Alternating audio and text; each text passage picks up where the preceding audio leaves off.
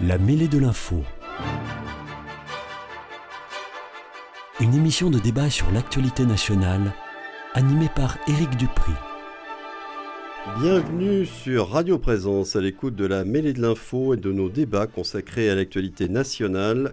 Aujourd'hui, j'ai le plaisir de recevoir une nouvelle fois Annie Thomas, secrétaire générale du site Les Clés du Social, ex-secrétaire nationale de la CFDT et ex-présidente de l'UNEDIC. Elle est entourée de Sacha Briand, adjoint maire de Toulouse, vice-président de Toulouse Métropole, conseiller régional d'Occitanie, membre du parti Les Républicains, et de Sébastien Nadeau, enseignant, docteur en histoire médiévale, ex-député LREN de la Haute-Garonne et président du parti Éducation, Démocratie, Dignité. Bienvenue aussi à vous trois. Merci d'être présents au rendez-vous de la mêlée. Mardi a donc eu lieu la sixième journée de mobilisation contre le projet de loi de réforme des retraites. Elle a rassemblé 1,28 million de manifestants selon le ministère de l'Intérieur. 3,5 millions et demi selon la CGT. Je rappelle que lors de la manifestation du 31 janvier, ces chiffres étaient respectivement de 1,27 million et 2,5 millions. Je précise aussi que les syndicats ont d'ores et déjà appelé une nouvelle journée de manifestation ce samedi 11 mars. Considérez-vous que la mobilisation de mardi a été une réussite incontestable pour ses organisateurs ou avez-vous plutôt le sentiment qu'il s'agit d'un succès relatif? Dans la mesure où le pays n'a pas été totalement bloqué comme le craignait le gouvernement Et je pose tout de suite la question à l'ancienne syndicaliste Annie Thomas. Eh d'abord, quand on regarde euh, toutes les initiatives qui ont été appelées par l'intersyndicale, je pense qu'on peut tous noter euh, positivement qu'elles ont été extrêmement bien suivies. Celle-ci aussi, en termes de manifestations, 300 euh, cortèges, euh, parfois des records battus, euh, toujours dans les petites villes moyennes, il faut le remarquer. il y avait aussi d'autres formes de mobilisation qui étaient demandées, souhaitées. au gré aussi des, souhaits des, personnes et des travailleurs hein, et des possibilités. Euh, et partout où il y a eu des dépôts de, grève, il y a eu, euh, ma foi, euh, des grévistes en nombre important, un quart des fonctionnaires de, l'État, de la fonction publique d'État, plus de 40% à la SNCF, EDF pareil, dans la chimie. Bref, on, peut dire que vous évoquiez le, slogan en fait de mettre la France à l'arrêt. C'était plus un slogan réellement, il fallait le prendre comme tel. Euh, je considère que c'est une réussite et je considère que c'est une réussite sur la durée. C'est ça qui est intéressant, je crois, parce que ça fait deux mois qu'il euh, y a une mobilisation qui est faite par l'intersyndicale. Il y a deux mois qu'il y a un soutien populaire parmi les citoyens qui ne faiblit pas, voire même qui augmente actuellement. Euh, et il y a en permanence, je dirais, une forme de très calme, très digne, très populaire hein, de, de, porter cette mobilisation qui, dans la phase parlementaire précédente, a fait contraste un petit peu avec ce qu'on a pu voir à l'Assemblée nationale. Et aujourd'hui, euh, par rapport à la situation dans laquelle on se trouve, là aussi, il y a un contraste parce que euh, de l'autre côté, du côté politique, je dirais qu'il y a beaucoup de questionnements. Euh, le texte est aujourd'hui au Sénat et c'est plutôt les républicains, évidemment, qui mènent le jeu. C'est-à-dire que la droite est en train de faire la réforme des retraites qu'elle souhaitait faire, sans emporter vraiment la responsabilité politique. Je trouve que c'est une forme d'imbroglio politique un petit peu particulier. J'ai lu cet après-midi qu'il y avait peut-être un 49-3 qui risquait d'arriver. Pourquoi? Parce que la situation telle qu'elle est, c'est une situation de fragilité pour le gouvernement.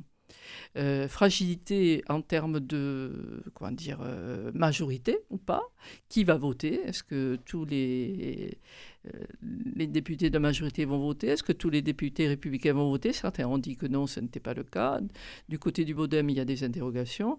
Est-ce qu'on va en, arriver au 49-3 et, et, et, ça nous rajouterait encore plus, je dirais, une gifle hein, à cette mobilisation parce que, comment dire, elle est portée depuis deux mois, euh, elle est euh, légitime. Les citoyens disent qu'elle est légitime. Elle n'est pas entendue. Donc, vous avez vu que l'intersyndicale a écrit au président de la République en demandant d'être reçu. Euh, et en mettant en avant que cette non-réponse, en fait, était une forme de, repli démocratique ou de refus démocratique. Et effectivement, euh, les leaders syndicaux ne peuvent pas ne pas faire la comparaison avec le mouvement des Gilets jaunes, qui est un mouvement que nous connaissons tous ici autour de la table, caractérisé par sa violence, euh, mobilisation certes, mais six ou sept fois moindre que celle que nous connaissons actuellement, avec des réponses qui ont été apportées. Ces réponses, je ne les rejette pas en tant que citoyenne, mais des réponses ont été apportées à ce mouvement. Si on répond au mouvement des Gilets jaunes et on ne répond pas à l'intersyndicale aujourd'hui, eh bien, quelque part, c'est une prime à la violence qui est donnée, parce que nous savons que ce, mouvement était extrêmement violent. C'est une prime aussi euh, à ceux qui ne sont pas organisés, et c'est une forme de mépris, oui, j'ose le mot, pour les corps intermédiaires organisés que sont les syndicats. Donc le syndicalisme en la matière sort grandi de cette affaire, j'ai déjà eu l'occasion de le dire. Euh, la classe politique et la classe politique est au pouvoir aujourd'hui. Je ne sais pas hein, comment tout cela va se terminer, mais jusqu'à présent, c'est pas brillant. Alors, on reviendra après sur le vote des sénateurs ils ont voté l'article 7. Donc l'article 7 de la réforme des retraites, c'est celui qui reporte l'âge de 62 à 64 ans, l'âge légal de départ. Sacha Briand, après cette première intervention, bon, euh, je ne suis pas certain que vous soyez d'accord avec tous les points qu'a qu relevé euh, Annie Thomas, mais déjà vous, sur la, réussite du mouvement lui-même, est-ce que vous trouvez qu'elle est incontestable ou plus relative qu'on a bien pu le dire? Euh, un million, un million deux dans les rues à quelques reprises successives, c'est objectivement euh, un, nombre significatif. Hein.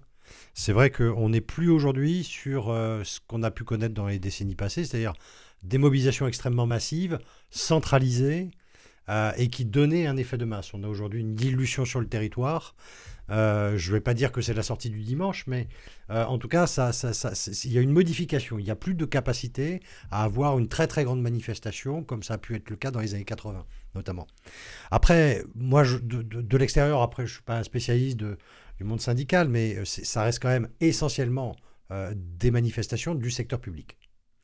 Euh, on le sait, il y a un problème de représentativité extrêmement puissant des syndicats français parce que ils sont historiquement ancrés dans la fonction publique, qui représente une part significative de la population active. Hein. mais la réalité, c'est que la représentativité dans le secteur privé, dans le secteur public, n'est pas équilibré et que ça emmène un tropisme habituel euh, d'un certain nombre de centrales, notamment euh, de la CGT. C'est moins le cas de la CFDT, c'est moins le cas de la CFTC, par exemple. Euh, donc il y, a eu des évolutions, mais c'est lié à des évolutions depuis une vingtaine d'années de ces deux mouvements et de ces deux centrales pour essayer de se recentrer et d'avoir un équilibre dans la représentativité. Résultat, malgré tout, on a ce tropisme qui existe et de fait, euh, bah, un vrai problème de représentativité des syndicats. Mais une fois qu'on a dit ça, euh, ces grèves et cette situation qu'on rencontre à chaque fois sur les réformes de la retraite, c'est l'échec renouvelé de notre système de dialogue social. Moi, je suis terrifié de voir qu'aujourd'hui, au moment où on arrive au débat parlementaire, on en est au-delà des bouffonneries de la NUPES. Hein, parce que l'attitude euh, de la NUPES et particulièrement LFI à l'Assemblée, c'était des bouffons. Euh, mais au-delà de ça, on se rend compte qu'on arrive au débat parlementaire avec un désaccord fondamental sur le diagnostic.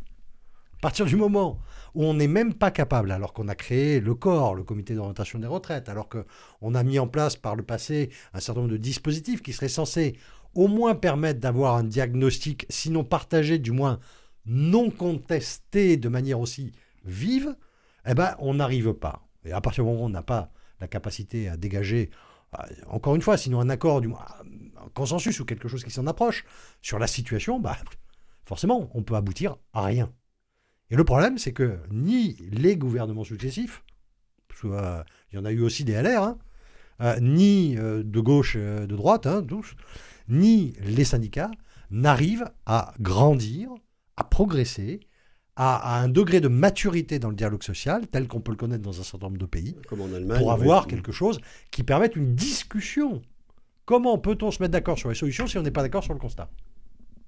Après, moi, sur le fond, à titre personnel, hein, euh, pour moi, l'abaissement la, de, de, la retraite à 60 ans en 81 est une aberration historique. Mais on est habitué dans notre pays à constater 20 ans plus tard les erreurs dramatiques de stratégie qui ont été faites dans, ce pays. Alors, après ces deux premières interventions, Sébastien Nadeau, vous, euh, on parle de diagnostic. Déjà, est-ce que vous partagez euh, ce qu'on peut dire euh, Annie Thomas et, Sacha, Briand sur le fait que le dialogue social est complètement atone en France, qu'en fait, il n'y en a pas? Bah, Écoutez, je crois que c'est le la difficulté à laquelle on est confronté. Ce n'est pas, un phénomène nouveau. On est en difficulté sur cet aspect de, depuis des années. Il y, a des, torts partagés. Il n'y a pas qu'une responsabilité toujours et, seulement du gouvernement. Mais ce, qu'on voit quand même là de, très clair, c'est qu'il y a un président de la République qui décide de tout, tout seul, d'un agenda de réforme euh, dont on ne comprend pas euh, que ce soit celui-là qui soit choisi. Euh, on a, bon, il pleut aujourd'hui à Toulouse, mais on a des problèmes de sécheresse, on a des problèmes d'eau, on a des problèmes d'environnement, on a des gens qui n'arrivent pas à remplir leur chariot. on est sur cette réforme de retraite dont on sait que c'est une patate chaude et dont on sait qu'il faudrait un climat extrêmement serein pour pouvoir l'aborder. Et bah, euh, il suffit de regarder euh, les débuts de, des débats sur n'importe quel sujet à l'Assemblée pour voir que le climat n'est pas serein au Parlement, euh, le climat n'est pas serein dans le pays, et moi j'ai adoré, j'ai terminé mon mandat quasiment, il y a eu une réforme du CESE, le Conseil économique, social et environnemental, où on a dit, voilà, il y a des gens, euh, des associations, des experts, des sociologues, des scientifiques, etc. On mélange tout ça. Ils vont nous faire des rapports, on va s'en inspirer, etc. On a fait cette réforme. Bon, moi, je n'y croyais pas beaucoup. J'ai été membre du, CESE il y, a, quelques années, euh, dans la section emploi-travail, d'ailleurs. Euh, et là, on a un texte qui arrive sans aucune concertation avec personne. Donc, cette manière d'imposer un truc à un moment donné euh, comme ça, on ne sait pas. C'est quoi? L'idée du président de la République, c'est de montrer que c'est lui le chef et qu'il fait ce qu'il veut quand il veut. C'est pas ça un, projet de société. Donc le, problème de départ, c'est euh, déjà de mettre à l'agenda, là, dans le moment, on a la guerre en Ukraine, on a, toutes sortes de problèmes, et on sait pertinemment que ça va être un incendie que d'aller sur euh, sur ce texte-là, cette réforme-là. Après, euh, je suis un petit peu partagé pour avoir été dans l'hémicycle. Quand on, a la pression tous les jours, tous les jours, des gens qui nous disent Oh, remuez-vous, vous ne nous représentez pas assez.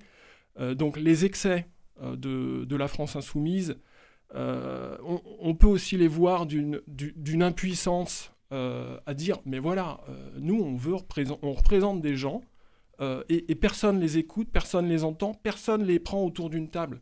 Comment se fait-il? On a une première ministre qui quelqu'un qui est censé être quelqu'un de, dialogue, qui a, une intelligence euh, vraiment euh, affirmée, on ne peut pas le contester. Comment se fait-il qu'elle n'ait pas mis autour d'une table les syndicats?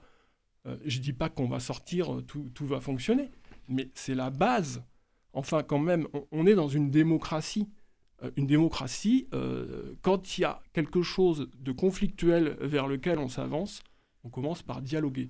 Le dialogue, il est difficile, mais au moins on dialogue. Là, il n'y a pas eu de dialogue, et après, on met dos à dos euh, des, radicalités qu'on attise. Enfin, franchement, ça, ça, fait un petit peu stratégie machiavélique du président de la République. D'un côté, j'aspire les républicains, je les oblige à être derrière moi sur cette réforme en les mettant en porte-à-faux sur un certain nombre de sujets. Et puis de l'autre, j'adosse euh, la gauche à de plus en plus de radicalité. Et donc, je suis, je suis tout seul euh, face, euh, face à l'extrême droite. C'est moi, je suis le plus beau, etc. Il y a, il y a vraiment un sujet sur ça, moi, que, que, je trouve fondamental. Donc, c'est pas le timing. Oui, alors l'intersyndicale a demandé à rencontrer Emmanuel Macron. Bon, fin de non-recevoir à chaque fois. Ce silence est interprété, ce sont leurs mots, hein, comme un grave problème démocratique, c'est ce que vous disiez à l'instant, et je pense qu'Annie Thomas sera d'accord. Euh, ah donc, je reviens à ce vote des sénateurs qui a eu lieu hier. Ils ont voté l'article 7 de la réforme des retraites qui reporte l'âge de départ de 62 à 64 ans. Il y a eu 220, 201 votes pour, essentiellement à droite, bien sûr, et au centre, et 115 contre à gauche. Euh, maintenant, la question, c'est est-ce que le gouvernement va trouver une majorité à l'Assemblée nationale? Parce que si ce n'est pas le cas, que va-t-il se passer? Il n'y aura plus que le 49-3. Est-ce que vous pensez qu'on va en arriver là, Annie Thomas?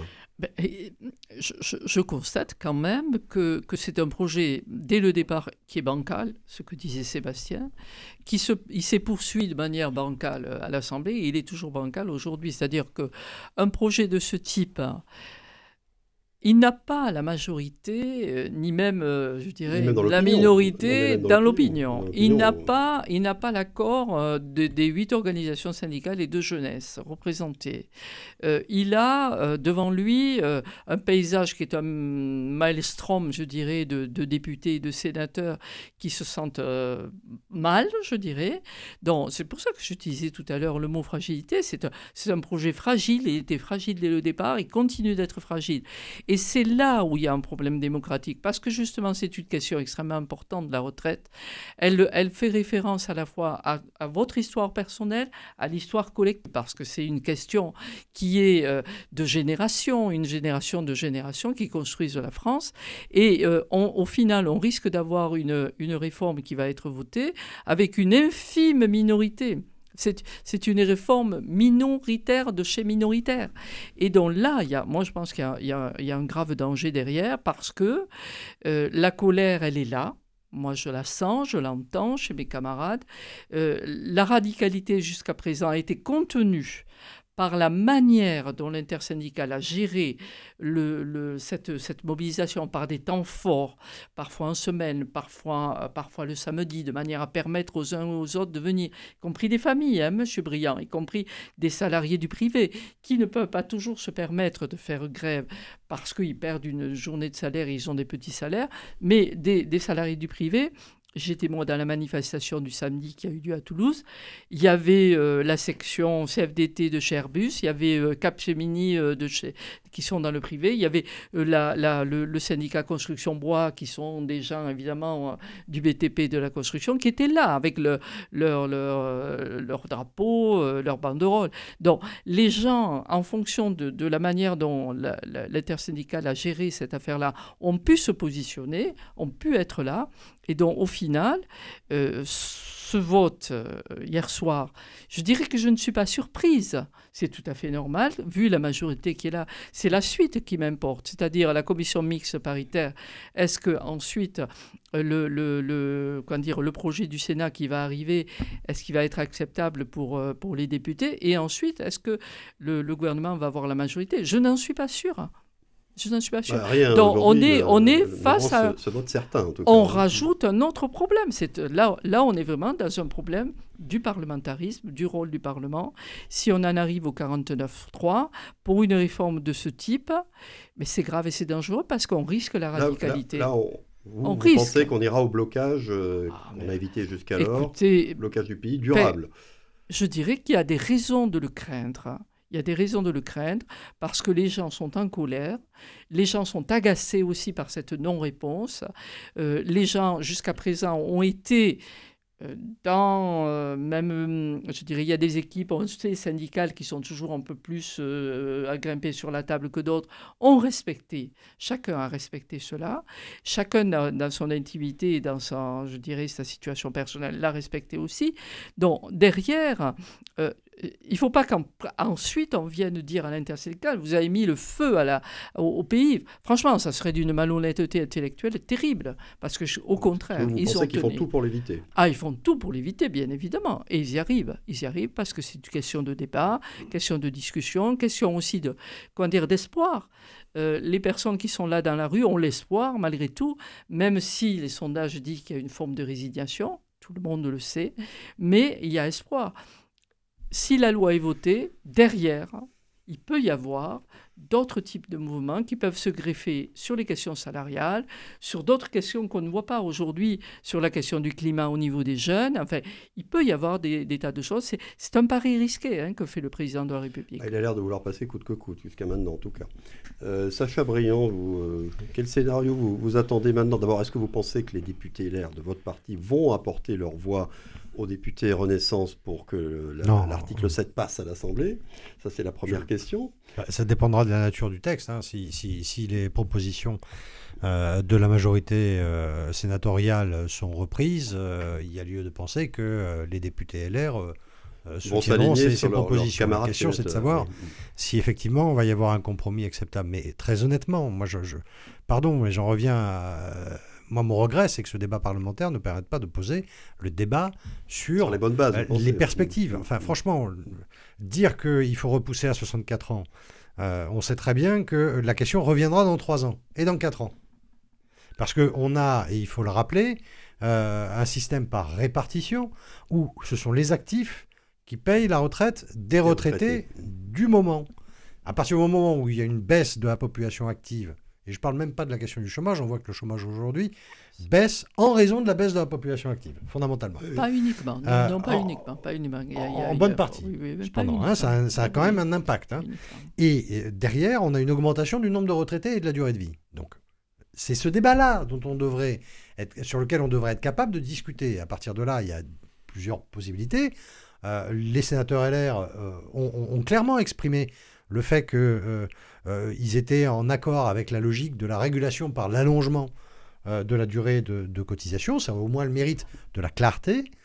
Moi, je considère que 64 ans, alors que c'était 65 en 81, et que la durée de vie a progressé quand même de façon significative depuis, c'est pas choquant. Ça ne veut pas dire que ça doit être appliqué à tout le monde, et je fais référence là euh, aux interventions et à l'action d'Aurélien Pradier euh, sur la question des, carrières longues. Oh, Mais très honnêtement, moi j'ai 53 ans aujourd'hui. Quand j'entends certains euh, représentants de gauche dire il faut la retraite à 60 ans, alors c'est vrai, ils sont rares, c'est tellement c'est ridicule. Mais ça, me pousserait à la dépression. Dans 7 ans à la retraite, mais c'est inimaginable. C'est absolument inimaginable. Pour moi, pour moi. Mais de la même manière que pour moi et pour un certain nombre de gens de ma génération, on n'a plus aucune conviction et euh, aucun attachement à ce système de répartition parce que on voit bien que le système ne fonctionne pas et on se dit et on est beaucoup sont convaincus dans ma génération que ce système on n'en profitera pas. Et on voit bien que, et on risque de se retrouver dans 20 ans avec la critique qu'on a sur le nucléaire et que j'évoquais tout à l'heure sur d'autres sujets, c'est-à-dire, mais qu'est-ce qu'ils ont fait pour faire en sorte que ce système n'aille pas à la faillite? Ce système va à la faillite, parce qu'on est dans un pays occidental dont on sait, et on le voit partout, qu'il y a un vieillissement, une baisse de la population active, et qu'on a par ailleurs des vrais problèmes sur l'emploi et sur la création d'emplois. Il y a des phénomènes euh, conjoncturels, mais enfin il y a quand même des réalités dans le temps. Et moi, ce que je regrette, c'est que ce débat-là, on ne soit pas capable de le poser. Moi, j'imagine euh, que notre système de répartition. On pourrait assurer une forme de pérennité dans le temps en en faisant un système de base, un système de sécurité. Euh, et je le dis parce que je, suis plutôt dans des classes euh, moyennes supérieures. Eh ben, qu'on laisse après un certain nombre de personnes, ceux qui ont la possibilité, que ce système garantisse un minimum à tout le monde, qui soit égal, égal. Et de ce point de vue-là, moi, je, je suis contre les systèmes spéciaux, je suis pour la suppression de tous, les, systèmes, spéciaux. des régimes spéciaux, y compris celui des avocats, et je suis avocat, y compris celui des élus locaux, et il existe, euh, et y compris celui des fonctionnaires, parce que ça n'est pas normal. Parce que ça n'est pas normal qu'à carrière équivalente, à rémunération équivalente, il y en a qui partent euh, tant mieux pour eux, hein, sur la base des six derniers mois, pendant que les autres, c'est les 20 meilleures années. C'est pas normal. Donc si on veut sauver le système de répartition, il faut probablement qu'on le base sur, la, sur une logique de, euh, de, filet de sécurité pour permettre euh, la retraite à tous ceux qui, qui, qui, en bénéficieront dans des conditions minimales, normales et cohérentes dans une société comme la nôtre. Il faut que ce soit équitable et que après tous ceux qui ont des niveaux de rémunération supérieurs à la moyenne, etc., eh bien, on rentre dans une logique. Moi, je suis partisan du système de capitalisation pour améliorer le système et basculer progressivement d'un système de répartition qui serait un socle minimal en mettant tous les efforts sur le système de capitalisation, un système de capitalisation collective. Collective. Parce que, et, on, le, euh, on le sait, euh, alors je rappelle quand même, c'est vrai que c'est anecdote, ça a fait rire et ça a fait jaser dans certaines rédactions. C'est vrai que le système de répartition, c'est un système pétainiste. C'est amusant quand même. Bon, mais cela étant, et au-delà de la boutade, euh, si les fonds euh, qui servent à financer la retraite avaient été placés, je vais faire, c'est pour provoquer Sébastien Nadeau, a été placés dans la bourse et aurait permis de financer le capitalisme français par des fonds de pension. Les fonds de pension, Comme ça des existe, pension, Eh oui. bien, sur le temps long, sur le temps long, c'est un système qui génère des ressources et non pas qui génère ce qui est le système de répartition, Des exclusivement Mmh. des charges. Mmh. Pas des pertes, des charges. des charges, pardon, oui. C'est pas pareil. Euh, Sébastien Nadeau, Euh, alors là on a, parlé, ça c'est le projet de Sacha Briand pour un autre système de- des retraites. Je reviens à, la question là, sur ce qui va se passer euh, maintenant à l'Assemblée, puisque les sé- sénateurs ont, voté l'article 7. Euh, Est-ce que vous pensez, là vous le connaissez parce que vous avez été député LREM, que euh, si il n'y avait pas, déjà si, même s'il y a une majorité d'ailleurs à, à l'Assemblée pour l'article 7, est-ce que vous pensez que derrière l'intersyndicale va bloquer le pays, va aller jusqu'au bout? Alors d'abord, j'ai été député LREM, mais j'ai été les trois quarts de Oui, mon vous mandat, l'avez, vous l'avez été deux ailleurs. ans. Vous l'avez Donc, été voilà. deux ans. et- Euh, mais ce qui m'a permis de regarder dire, euh, vous comment connaissez, vous connaissez. fonctionne Voilà. une majorité, comment ça fonctionne une dire. opposition, enfin bref. Euh, D'abord, il y, a- il y a une chose, moi, que je trouve très inquiétante. Dans le système parlementaire, les commissions mixtes paritaires sont des non-lieux démocratiques. Euh, pour y avoir participé, pour m'être retrouvé dans ce machin, c'est des tractations éventuellement sur d'autres projets de loi qui interviennent, sur plein d'autres choses. Je te donne ci, tu me changes ça, on enlève ci, on fait ça. Et à la fin, c'est euh, à peu près comme l'élection du pape. Voilà, on a ça. C'est pas public. Donc, euh, donc si, on, si on va euh, vers une, CMP conclusive, ce qui a l'air quand même d'être ce vers quoi on va, on, est dans la totale du parcours non démocratique pour ce texte. Donc moi je trouve ça inquiétant. C'est un, c'est un point noir euh, du, du On peut pas- fonctionnement pardon, du, mais du on ne peut pas dire un parcours non démocratique à partir du moment où c'est un texte parlementaire issu des institutions démocratiques. On ne non, peut pas dire ça. Non, c'est euh, c'est non démocratique. Non La démocratique, il y a des démocratie, la démocratie, la démocratie, c'est pas seulement le temps du vote. La démocratie, c'est pas seulement le- le Parlement. La démocratie, c'est un mode de fonctionnement dans lequel, dans lequel la conflictualité est, est abordée d'une certaine manière qui passe par un dialogue franc, honnête, et qui passe par autre chose que seulement des aspects tacticiens et politiciens. On pense aux gens dans la démocratie. Là, on ne pense pas aux gens dans, cette, euh, dans ce texte.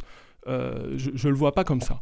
Euh, un, un- un- un élément qui me semble essentiel à relever par rapport à ce que vous disiez, moi, le- la bourse, le machin, le ceci, cela, il y a une chose qui est certaine, c'est qu'il faut considérer qu'un projet de modification des retraites doit intégrer la question des inégalités sociales. Et donc, euh, moi, je veux bien qu'on investisse en bourse, mais si des pauvres gens, ils ont travaillé 50 ans, ils n'ont pas énormément de retraite, et puis on leur dit, ah ben, pas de chance, vous êtes dans les 10 années où la bourse, ça va pas bien, donc c'est mort, vous n'avez plus rien. J'ai parlé Donc- de capitalisation collective. Tout à fait. Ce que je veux dire par là, c'est que bon. euh, si- s'il y a quand même quelque chose qui ressort, y compris chez des gens qui sont, qui sont pas impactés par ce, ce texte, c'est qu'on comprend bien que les inégalités sociales, euh, elles vont être renforcées par ce texte. Moi, je pense qu'il y a des gens qui peuvent vraiment se projeter, se dire, on va à à 70 ans à la retraite, on n'a pas besoin de retraite avant. Euh, moi, j'ai été prof d'éducation physique. Je peux peux pas être prof d'éducation physique à 64 ans. J'ai les tendons, les, les ligaments croisés ils sont pétés, j'ai mal au cervical. C'est pas vrai. Il y a une tension tous les instants quand on est, quand on est prof avec des petits gamins dont on a la responsabilité. On peut pas, on peut pas le faire. Il y a plein de métiers comme ça. J'ai été député. Moi, jusqu'à 90 ans, je peux être député. C'est bon. Mais il y en a d'ailleurs. Donc, la, la- la question, elle est, il faut trouver une articulation individualisée. La CFDT a proposé un système à points de retraite. Absolument. Ce système à points, on a des machines, on a de l'intelligence artificielle qui fait des romans toute seule maintenant, et on ne peut pas faire un parcours individualisé. T'as t'as- t'as bossé, t'as fait un truc super dur pendant 10 ans, ça fait tant de points. Et, ça, et, et les points, je suis assez d'accord qu'il faut trouver un système universel et que tous ces systèmes, ces niches, machin, c'est pas possible. Par contre, pour en sortir, faut, faut, l'aborder à la manière du, de- de- du bouilleur de cru. C'est-à-dire que des gens qui sont rentrés euh, avec cet aspect avantage euh, de la retraite dans un package de boulot, on peut pas leur dire deux ans avant qu'ils arrivent à ce moment Que attendu, plus. ah non, finalement, c'est plus pour vous. Donc, c'est vrai qu'il y a une un besoin d'anticipation extrêmement fort sur ce texte. C'est vrai qu'il y a besoin. Mais là, on voit bien que ce texte, euh, franchement, quelle qu'en soit l'issue, dans 3 ans ou 4 ans, clause de revoyure, on y sera à nouveau. C'est désespérant quand même. Annie Thomas, je vous donne le mot de la fin sur ce sujet. Peut-être pas le mot de la fin, mais, pour, notre débat. pour ce débat-là. Mais, mais je dirais que si on en arrive, en fait, euh, à, la fin de ce mouvement, à ce que ce soit le système par capitalisation qui gagne par rapport au système de, de, retraite par répartition, ça sera un échec supplémentaire. Donc, soyons clairs que euh, si je partage certains points, Monsieur Briand, hein, voilà. Mais, oui, oui, oui, mais je sais, je sais. Oui, oui, je sais, mais, mais euh, vous n'êtes pas le seul à le penser. Je veux dire que on le sait dans l'histoire de, des, des réformes de la retraite, et cette fois-ci, peu effectivement. On aborde très peu le, problème de la capitalisation, mais parfois, ce n'est pas parce qu'on n'en parle pas que cela ne progresse pas et que ça n'arrive pas. Donc, ça serait un échec supplémentaire, vraiment sur, euh, la tête du gouvernement et du président de la République. Hein. je le dis tout net. Et par rapport au dialogue social, ce que vous disiez tout à l'heure, si vous permettez, nous avions, eh grâce au président actuel du Sénat, qui est Gérard Larcher, euh, après un certain nombre de mouvements hein, euh, qui ont été compliqués, une loi a été décidée qu'on appelle la loi Larcher, qui dit que avant euh, toute modification législative, euh, euh, parlementaire sur des sujets sociaux qui intéressent les travailleurs, les, les, les organisations syndicales et patronales doivent débattre et discuter sur ces questions-là. Sur la question de la retraite, ça n'a jamais été le cas. Eh bien, c'est une erreur. Je pense qu'il faudrait élargir, donner un chapitre supplémentaire à la loi Larcher qui prévoit que c'est le cas déjà pour l'assurance chômage, pour les conditions de travail, pour toute une série de choses de ce type-là. Mais je pense que sur la retraite, eh bien, on devrait euh, peut-être une question, euh, quelque chose à suggérer à Monsieur Larcher si vous le voyez. Voilà, vous donnerez mon bonjour d'ailleurs ah, à la, non, mais bon, avec les LR. Bon, alors, c'est pas le mot de la fin pour le débat en général sur la réforme des retraites, mais c'est le mot de la fin pour le débat ce soir. Euh, rendez-vous maintenant, donc samedi, il y a une nouvelle mobilisation qui est annoncée. Il y en a même une autre qui devrait avoir lieu le 15 mars. On va bien voir si elle reste de grande ampleur ou pas. Courte pause dans cette émission. On se retrouve tous les quatre pour un autre débat dans une vingtaine de secondes. Restez bien sûr euh, à l'écoute de Radio Présence. À tout de suite.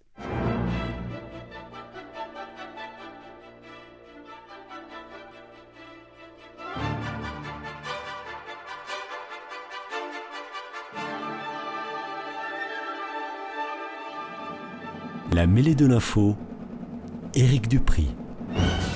Retour au direct avec Annie Thomas, Sacha Briand et Sébastien Nadeau. Notre second débat va être consacré à la tournée que vient d'effectuer Emmanuel Macron en Afrique centrale. Le président français s'y est déplacé pendant quatre jours et s'est rendu successivement au Gabon, en Angola, au Congo-Brazzaville et en République démocratique du Congo pour finir. Lors de ses prises de parole, il a rappelé et confirmé la rupture avec ce qu'on appelait la France-Afrique, tout en affirmant sa volonté de renforcer les liens économiques entre la France et les quatre États qu'il a visités.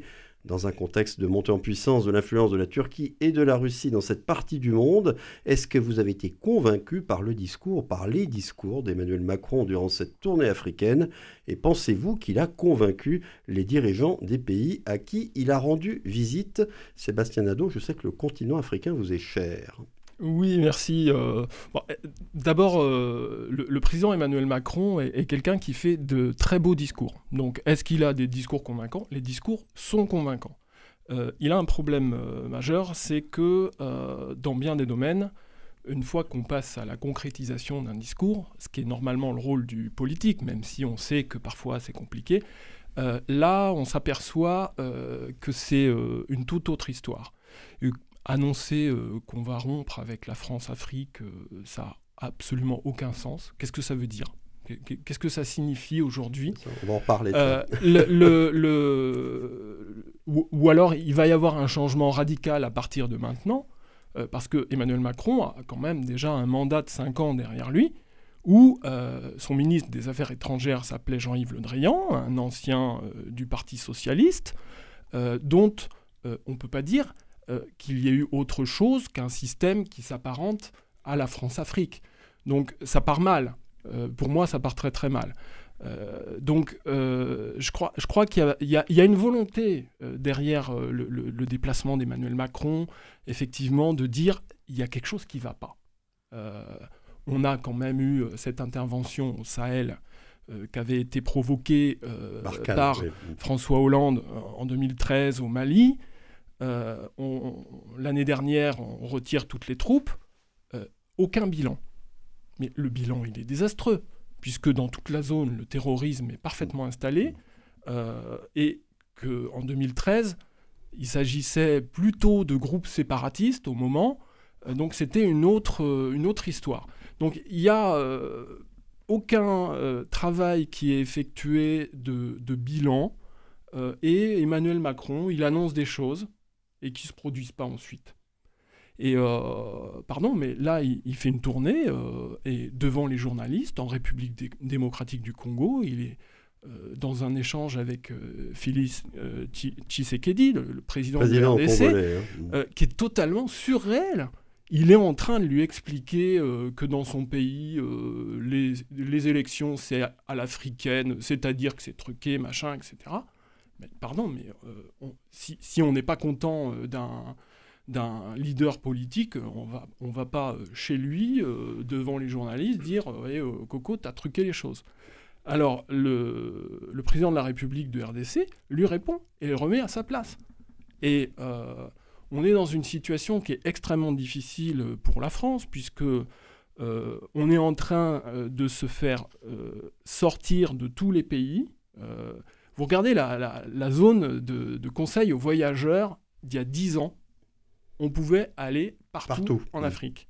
Vous regardez aujourd'hui, si vous allez là, vous prenez des risques. ça devient quand même très compliqué. Hein. un petit bout de Sénégal, un bout d'Afrique du Sud, et puis après, ça commence dans les pays anglophones. Voilà. Donc c'est une vraie interrogation que, cette situation.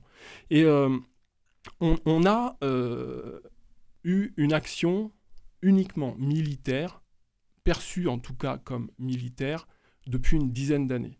Euh, c'est pas la responsabilité seulement d'Emmanuel Macron, mais quand on est dans l'erreur, euh, continuer l'erreur, c'est l'augmenter. Donc il n'y a pas eu de réflexion, il y, y, a eu des troupes engagé euh, dans une guerre euh, au Sahel française, c'est jamais passé par le Parlement. Euh, normalement, il est écrit dans la Constitution que s'il y a guerre tous les quatre mois, on en discute. Bon, en matière de politique étrangère, on est, alors là pour le coup, Sacha, pardon, mais on est dans une zone non démocratique en France. C'est une affaire, c'est la Ve République, c'est un régime présidentiel. les affaires étrangères, c'est le, président de la République et euh, le Parlement n'a pas à mettre son nez là-dedans. Euh, tant et si bien qu'on en arrive, alors je sors de l'Afrique, mais euh, on va y revenir, Russie-Ukraine. La Russie nous fait la guerre depuis à minima 2018 partout en Afrique. En Afrique, oui. on, a mis du temps, on a mis du temps à s'en rendre compte. Et c'est un, un, vrai sujet que jamais interroger les parlementaires et à travers eux les Français, qu'est-ce que vous voulez qu'on fasse avec l'Afrique? On parle euh, des migrations, c'est un sujet dont il faut parler. Il y a une problématique autour de ces questions, mais jamais on aborde la question du continent africain, qui est un continent d'avenir, qui est un continent euh, extrêmement dynamique, euh, avec lequel il faut se, poser les questions. si on ne travaille pas avec eux sur les aspects économiques, on, va avoir vraiment des, difficultés. Donc euh, le, la rupture avec la France-Afrique, moi, j'ai trouvé que c'était euh, c'est le décor. Il arrive, il a envie de dire des trucs, il se fait plaisir. Euh, le président de la République, mais c'est un non-sens. Qu'il adopte plutôt un style modéré, voire discret, et puis qu'il y ait des concrétisations. Parce que il fait ça, et en même temps, enfin, il est avec Xavier Niel, avec le, président mal élu du Gabon. Et on se dit, euh, c'est pas la France-Afrique, mais euh, il est en train de, vendre les télécoms euh, françaises au Gabon. C'est quoi? Il y a vraiment une, une, image qui, est, qui, est, très mal perçue en Afrique. Et il n'y a pas eu besoin que la Russie enfin nous pousse vers la sortie dans des pays. C'est nos propres errements qui font qu'on est dans cette situation. Notre comportement. Et, et juste pour, pour préciser une chose qui me paraît importante, on s'est fait dégager du Mali. Il n'y a, pas d'autre terme. On s'est fait sortir. Mais pourquoi on s'est fait sortir?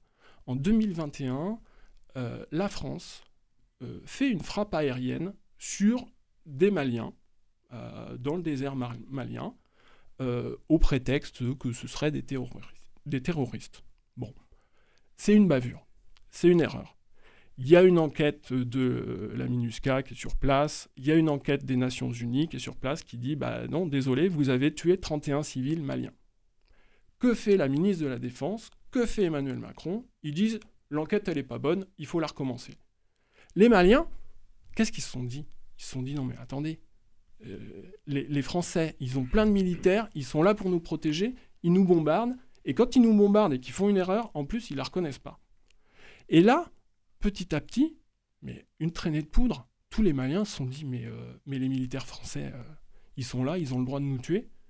Et on s'est retrouvé dans une situation où ça a gonflé, ça a gonflé, et personne ne disait rien. Et quand au Parlement on évoquait le sujet, on nous faisait comprendre que les parlementaires, ils ne comprennent pas les enjeux, ils n'ont pas les informations euh, qu'ont la DGSE, euh, les services de renseignement, donc faut rien qu'ils disent. Et euh, résultat, ben, on n'est plus au Mali, on, se fait virer du Burkina, et dans toute cette zone, c'est le chaos qui s'installe, et c'est exactement le contraire de la mission pour laquelle il y avait des militaires sur place. Donc la France-Afrique d'Emmanuel Macron, elle, disparaît parce qu'on est en train de se faire virer de partout en Afrique. Et c'est un, un, questionnement. Que font d'autres pays euh, qui ont un passé colonial comme euh, l'Espagne, comme euh, la Grande-Bretagne? Ils sont discrets. Ils font du business. Ils ont des échanges économiques. Ils se disent, voilà, c'est là qu'on va repartir. Alors la Grande-Bretagne a ses propres errements, etc. Mais l'Espagne, l'Allemagne, ont euh, des marchés bien plus conséquents maintenant. ça, c'est certain. En, Afrique par rapport à la France. Oui. Donc, important de notre commerce extérieur, cette zone. Hein, notre avantage euh, et 11% des, historique, notre avantage linguistique, notre avantage culturel a complètement disparu. Mais on gâche tout. Alors juste euh, l'aspect Macron, que certains ont dit, donneur de leçons. voilà, c'est ce qu'il a dit au président congolais, donc Félix Tshisekedi. Euh, depuis 94, depuis 1994, vous n'avez jamais été capable de restaurer la souveraineté ni militaire, ni sécuritaire, ni administrative de votre pays. C'est une réalité. Il ne faut pas chercher des coupables à l'extérieur, autrement dit, nous accusez, nous Français. Et ce à quoi le président congolais a répondu, regardez-nous autrement en nous considérant comme des partenaires et non avec un regard paternaliste voilà les, échanges d'amabilité entre les deux présidents. Euh, Annie Thomas, alors il y a une longue intervention de Sébastien Nadeau qui connaît bien le sujet, manifestement. Euh, vous, qu'est-ce que vous en euh, pensez? je, ne suis pas une spécialiste, je préfère le dire immédiatement. Et effectivement, mon intervention ça portera plutôt, je dirais, sous, sous la forme de l'étonnement. D'abord le voyage par rapport au moment, hein, même si je sais que ces voyages sont préparés longtemps en avance. J'ai travaillé en ambassade, je sais ce que c'est. Mais malgré tout, le moment est un peu particulier en France. Donc, Compte tenu de ce qui, se, passe, de ce qui se passe par rapport aux retraites, bien mm. évidemment. Et puis, deuxièmement, je ferai la même remarque que Sébastien, c'est les problèmes de cohérence entre un discours et la réalité. C'est-à-dire, dans le discours, on annonce à l'Élysée être parti à la recherche d'un nouveau partenariat, ce à quoi je peux adhérer, je pense que ça peut être intéressant, effectivement. Ça dit implicitement que le partenariat ancien n'est peut-être pas suffisant ou peut-être pas bien orienté, c'est vrai. Alors, la question de la France-Afrique, Là, aussi, ça m'a un peu interpellé parce que M. Sarkozy l'avait déjà dit, M. Hollande l'a dit aussi, euh, euh, mais je constate quand même que si la France-Afrique a, disparu, il reste des témoins. C'est comme les buts témoins, vous savez, en géologie, dont le président du, Congo, euh, le, non, je, me trompe, le président du avis du, du, Gabon, du Gabon, Ali Bongo, est toujours là, hein, on peut dire. Hein. voilà, le, le, président aussi, Sassou Nguesso, du Congo-Brazzaville là aussi depuis 38 ans au, pouvoir. Donc, pour moi, eux, ils sont des buts témoins de la, de la France-Afrique. Hein. Ils, ont, ils, ont, ils ont grandi aussi avec, avec les réseaux français. ils sont toujours là, en fait. Donc, ce qui reste de la France-Afrique, finalement, au final, c'est que des dictateurs à vie. Donc, je trouve ça extrêmement gênant. Ce que j'ai remarqué aussi, Et, vous l'avez dit, hein, Sébastien, c'est que les opinions publiques ont mal reçu le président de la République, au-delà des politiques, hein, bien évidemment. La jeunesse notamment. Voilà, il y a eu des concerts de casseroles à Libreville, il y a eu, euh, il y a eu euh, des problèmes à Port-Gentil, il y a eu les murs de l'ambassade de France euh, qui ont été tagués en République démocratique du, du Congo. C'est des choses qui marquent, c'est des choses importantes. Et puis ce qui s'est passé évidemment en République démocratique du Congo, au-delà de l'épisode dont vous faisiez référence tous les deux sur euh, la remarque de, du président Macron, c'est que ce pays a un problème avec le Rwanda. Hein. On sait qu'il y a des milices euh, voilà, qui, qui sont soutenues, semble-t-il, par le Rwanda, qui attaquent le nord-est du pays. Ça, c'était quasi voilà, établi. Voilà, donc, hein. on attendait... Le Rwanda qui est soutenu par les États-Unis, il faut le rappeler quand même. Hein. On attendait du président Macron dans, dans le pays RDC qui est une forme de reconnaissance. Elle n'est pas arrivée et euh, ça tombe très mal parce que quand euh, euh, les pays de cette zone font la comparaison avec ce qui se passe en Ukraine, hein, c'est une attaque qui, est enfin, qui est combattue par l'opinion internationale et européenne, il y a un soutien. Et là, le, le pays concerné estime aussi que c'est une attaque et qu'il devrait y avoir une reconnaissance et un soutien international. Donc c'est pas bon pour le pays, c'est pas bon pour la France c'est pas bon non plus pour l'Ukraine. On peut comprendre que parfois certains pays euh, d'Afrique euh, à l'ONU euh, se considèrent non concernés par cette, par cette question. Donc je trouve que là, le bilan, c'est il n'y a pas eu de partenariat, j'ai pas eu vraiment de perspective intéressante pour accrocher les opinions publiques, et je n'ai rien vu véritablement en termes économiques qui bat, qui bat un petit peu ce que fait la Chine, ce que fait la Russie. Économiquement, voilà, la France-Afrique, voilà, c'est pour de chagrin. Euh, je ne trouve pas que le bilan soit très bon. Voilà. Euh, Sacha Briand. Alors là, il y a eu deux interventions assez. Alors, je ne suis pas non plus un grand spécialiste de, l'Afrique. Mais en tant que gaulliste, quand même, vous avez forcément une idée sur la question. Forcément, forcément euh, euh, une idée, ou en tout cas un sentiment. Mais Sébastien Hadot a évoqué tout à l'heure les interventions militaires de, de, la France en Afrique je pense à, aux soldats français qui sont morts là-bas. Oui, parce que oui, vous faites bien de le rappeler. Vous avez raison de le dire. Et à leur famille, et à leur famille, euh, avec euh, peut-être euh, cette question, pourquoi? Mmh, mmh. Effectivement, cette question, elle se pose. C'est vrai que la France a eu depuis toujours, dans ce qu'on appelle la France-Afrique, cette tendance naturelle à se considérer comme le gendarme de l'Afrique. C'est vrai que se pose la question qui avait été déjà soulevé par François Mitterrand à l'époque, euh, de la stratégie de démocratisation au sens occidental du terme. Mais est-ce que euh, est-ce que Je suis pas certain qu'on puisse plaquer la notion de démocratie est, est, un concept universel euh, Je pense que c'est quelque chose qui est important, ce qui ne signifie pas qu'il y aurait, qu'on se comprenne bien, des gens pour qui la démocratie ne serait pas légitime. C'est pas ça.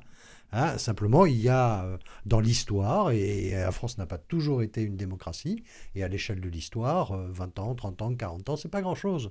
C'est pas grand-chose. Donc, euh, il faut aussi que chaque, chaque continent, chaque État, je pense à la Chine, on voit la difficulté d'installer la démocratie en Russie.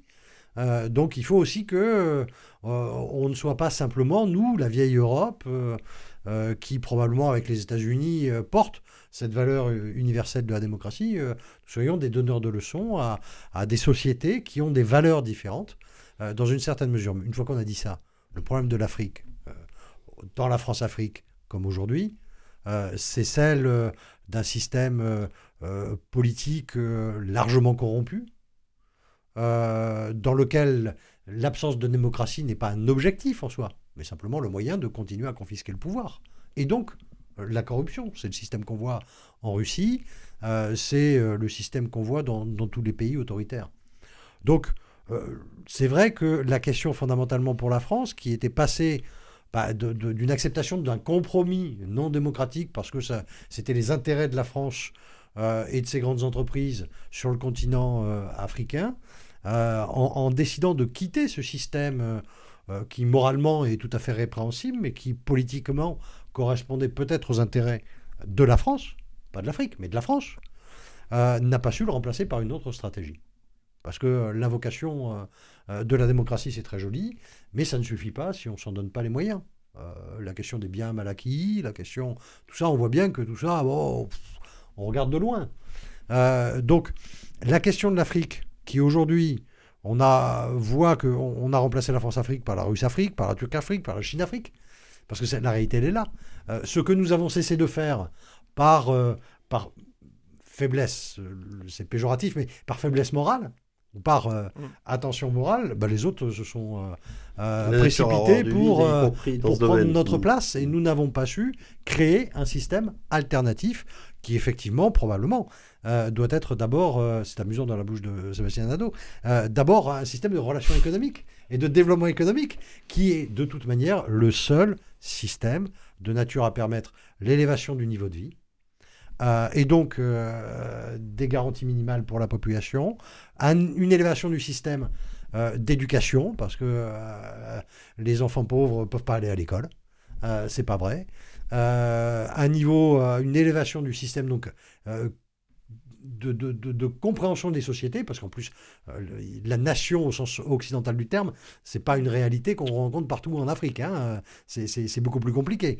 Euh, donc, euh, créer un, système et une société qui progresse à sa vitesse, qui s'enrichit, euh, dans la mesure du, possible, mais je pense qu'il y a beaucoup de, richesses en Afrique pour le faire, pourvu qu'elles soient bien utilisées et qu'elles soient mises en valeur. Et c'est là-dessus où on devrait effectivement, avec les entreprises et les grandes entreprises françaises, enfin celles qu'on n'a pas tuées euh, ces 20 dernières années, eh bien, euh, essayer de pousser l'avantage en Afrique en faisant effectivement, sur le plan politique, moral, peut-être moins de discours, puisque si on a abandonné la France-Afrique, ben, on n'a plus, plus de leçons à donner. Et on n'a plus d'intérêt à organiser et développer au contraire les relations, euh, les relations économiques qui sont théoriquement quand même largement facilitées par euh, le partage de la langue et le partage d'une histoire commune. Donc on devrait avoir des atouts avec nos grandes entreprises. Mais maintenant, c'est vrai que quand on crache en permanence sur les grandes entreprises françaises euh, qui sont dans, des, dans ces pays, c'est difficile. Donc voilà, moi je pense qu'il faut, il faut derrière effectivement que on, mûrisse et puis qu'on essaye de, de, de, se rappeler d'où on vient pour, pour, pour, savoir où on veut aller. Je pense que l'Afrique, c'est un terrain sur lequel on a un rôle à jouer, mais pas par... Euh, euh, l'histoire coloniale, c'est quoi euh, C'est une parenthèse dans l'histoire, c'est pas ça le sujet. On a une langue en commun. Ça, c'est un atout fondamental. On a une proximité, on a des intérêts communs parce que, effectivement, le sujet de la migration et de l'immigration est un sujet qui peut nous déstabiliser. Hein, 800 millions, hein, est loin 800 millions l'Afrique. Hein. Euh, S'ils si, n'arrivent pas à se développer, euh, ils passeront la Méditerranée. Et nous ne sommes pas en bah, capacité, évidemment, à les accueillir. Et nous n'avons pas à les accueillir. Il faut développer l'Afrique en Afrique et il faut le faire par de la relation économique et, le faire sur de la relation économique réelle, hein, pas, euh, pas financer euh, des opérations alternatives. Alors pour terminer, il nous reste 2-3 minutes. Sébastien Nadeau, est-ce que vous avez l'impression qu'Emmanuel Macron avait avait été bien préparé pour ce déplacement en Afrique, notamment euh, ce qui s'est passé avec le, président de la République démocratique du Congo, l'invasion, euh, enfin l'invasion, le M23, ça, s'appelle le M23, donc ce sont des mutins, des soldats mutins depuis 2012 sur l'est du Congo qui seraient soutenus par le Rwanda. Euh, est-ce qu'Emmanuel Macron avait, selon vous, une bonne connaissance de la situation et était bien préparé pour répondre aux questions qu'allait lui poser le président congolais? Emmanuel Macron a une bonne connaissance euh, des dossiers quand il va en déplacement. Moi, j'ai fait un déplacement une fois avec que les dossiers lui étaient bien préparés. Il, a une, euh, il a une bonne connaissance des dossiers. Euh, il a une, une, volonté de séduire à tout prix. qui le, ça, c'est lié au personnage. Oui, mais, mais qui lui fait faire des, des erreurs. Il y, y, a une posture euh, à adopter, particulièrement, euh, vous savez, pour favoriser les entreprises, pas que les grandes entreprises, on, aurait la possibilité de vraiment de faire beaucoup, beaucoup d'échanges économiques, euh, nos PME, mais on, a un problème, on, a un problème de confiance. On a un problème de confiance parce que vous parliez du Gabon, c'est le fils d'Omar Bongo, mais du Gabon et mais le Cameroun, le Togo, tous ces pays ce sont des pays avec une dictature extrêmement violente mmh, et on passe notre temps à, se mêler de leurs affaires politiques, à, faire des échanges avec eux.